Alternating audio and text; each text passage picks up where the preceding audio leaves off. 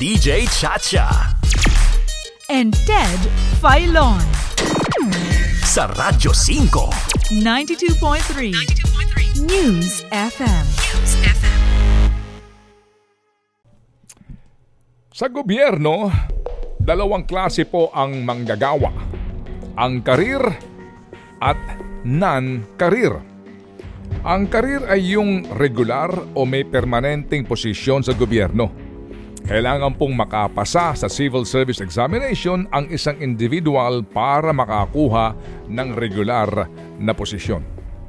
Datapwat may mga grupo ho ng mga manggagawa na pwedeng magtrabaho sa pamahalaan nang hindi na kinakailangan pang kumuha ng civil service examination. Kasama dito ang mga bar at board passers, barangay health workers, mga skilled workers tulad nga po ng uh, mm, mga karpintero, tubero o baging mga sangguniang members. Sa pinakahuling datos po mula sa Department of Budget and Management, hanggang sa kasalukuyan, meron pang 177,994 na career or permanent position sa iba't ibang sangay ng pamahalaan ang hindi pa napupunuan. Ito po'y nangangahulugan ng halos 10% sa kabuang bilang ng mga manggagawa sa gobyerno na permanente ang posisyon. Ganun pa ho karami ang hindi pa napupunuan.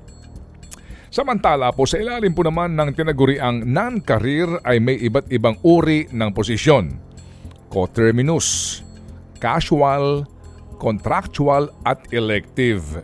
Ibig sabihin lamang nito, limitado ang haba ng panunungkulan ng isang non-career at nakadepende sa termino ng taong nag-appoint sa kanya o sa tagal ng proyekto o trabahong nakatakda hindi rin sila obligadong dumaan sa civil service examination.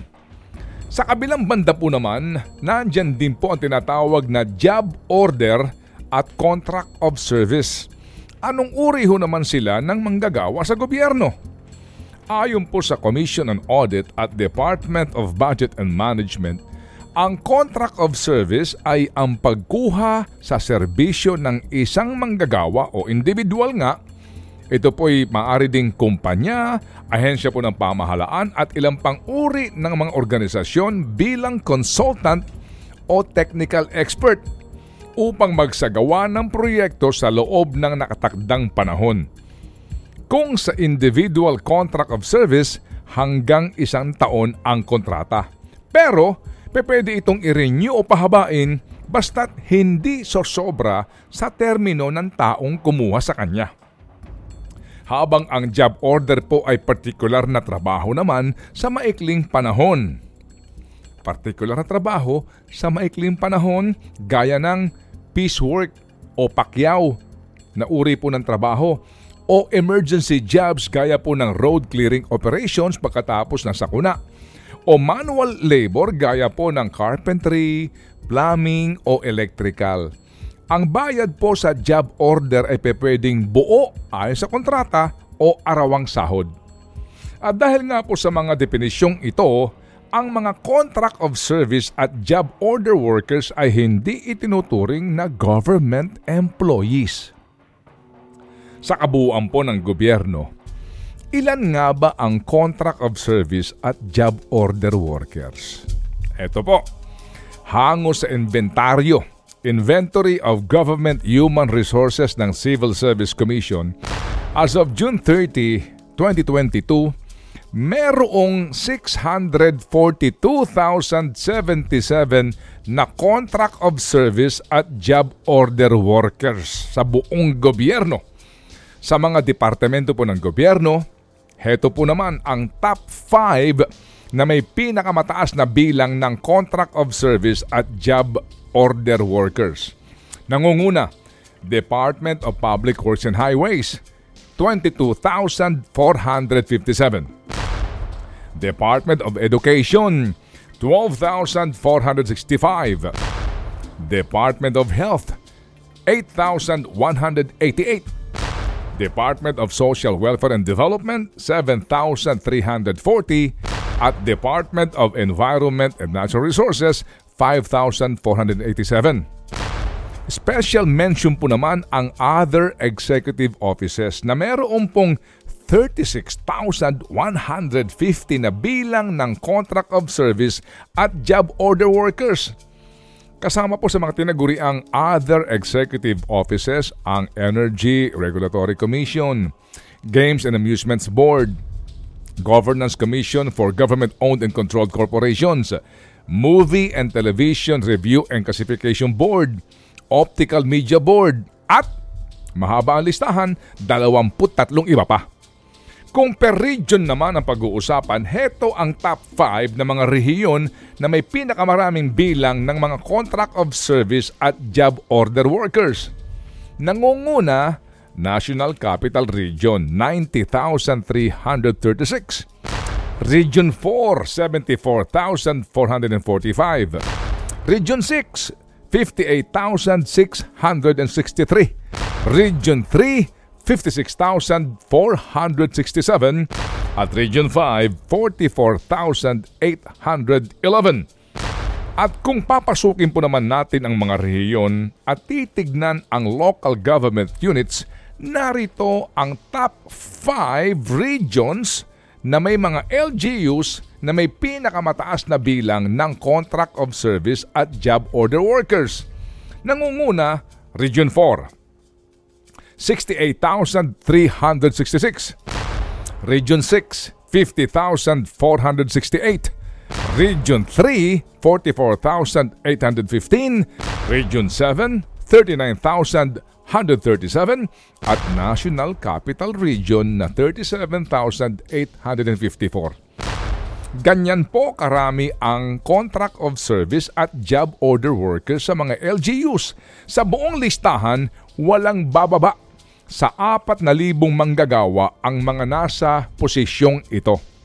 Ngunit lumantad sa isang pag-aaral na tila ang ibang job order workers ay gumagawa ng trabahong hindi sakop ng tungkuling nakaatas sa kanila.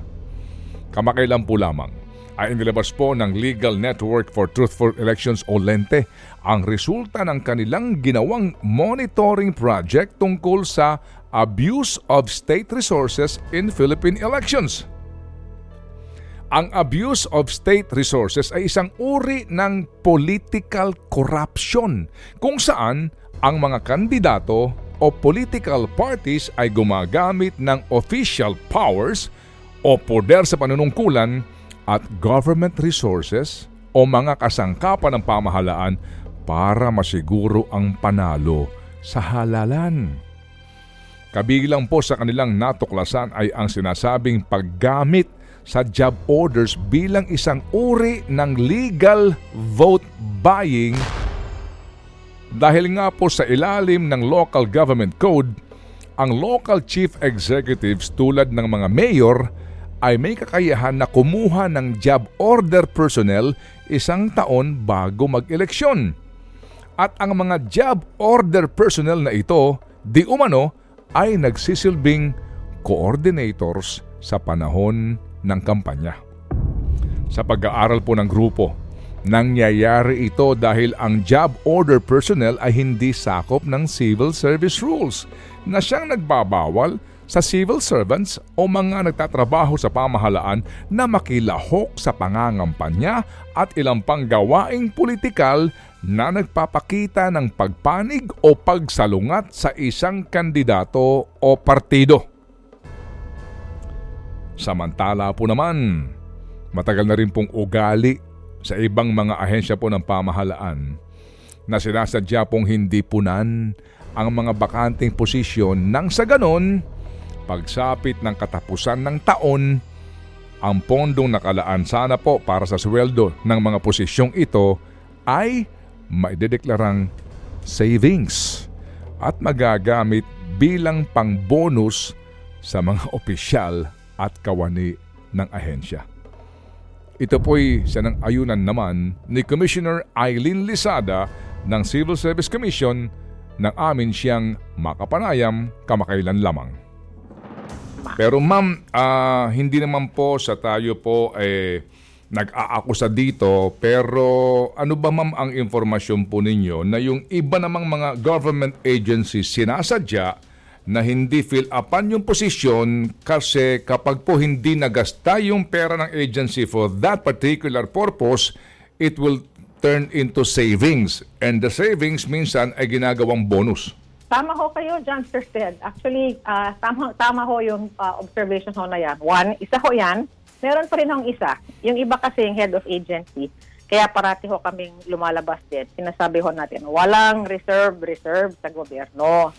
Kung may mga manok kayo, bawal ho yan. Hindi ho yan inyong personal property na inyong ibibigay sa gusto ninyo.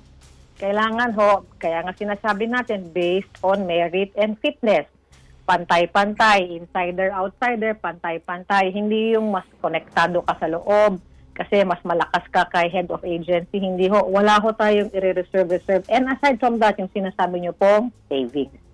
Yes, sir, Ted. Ang gobyerno, pinapanagot po mga pribadong kumpanya dahil sa sinasabing mga paglabag sa labor code at hindi pagbibigay ng karampatang benepisyo sa mga manggagawa. Tinutugis ng gobyerno ang mga pribadong kumpanya na sinasabing patuloy pong kinokontrata ang trabaho ng mga manggagawa kahit na itinuturing na vital to the operations of the company ang mga trabahong yon. Ibig sabihin, hindi magtatagumpay ang operasyon ng kumpanya kung wala ang mga manggagawang yon. Subalit, mas madalas na ito ang ugali ng gobyerno.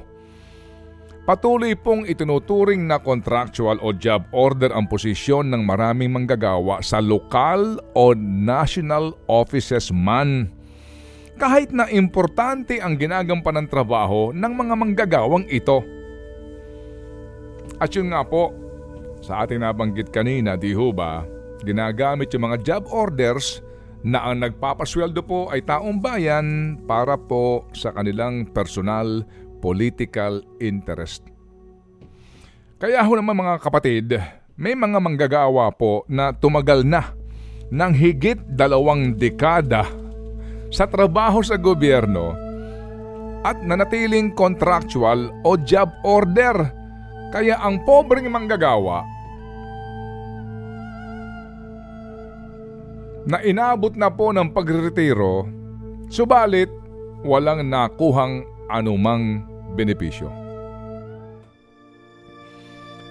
Sa mga datos po at informasyon na ating inilantad ngayong umaga, abay lumalabas na tila mas masahol pa ang gobyerno sa paglabag sa karapatan ng mga manggagawang Pilipino. Pag-isipan po ninyo. Think about it. Ted Filon at DJ Chacha. Ngayon, nasa Radyo 5, 92.3 News FM. Monday to Friday, 6 to 10 a.m.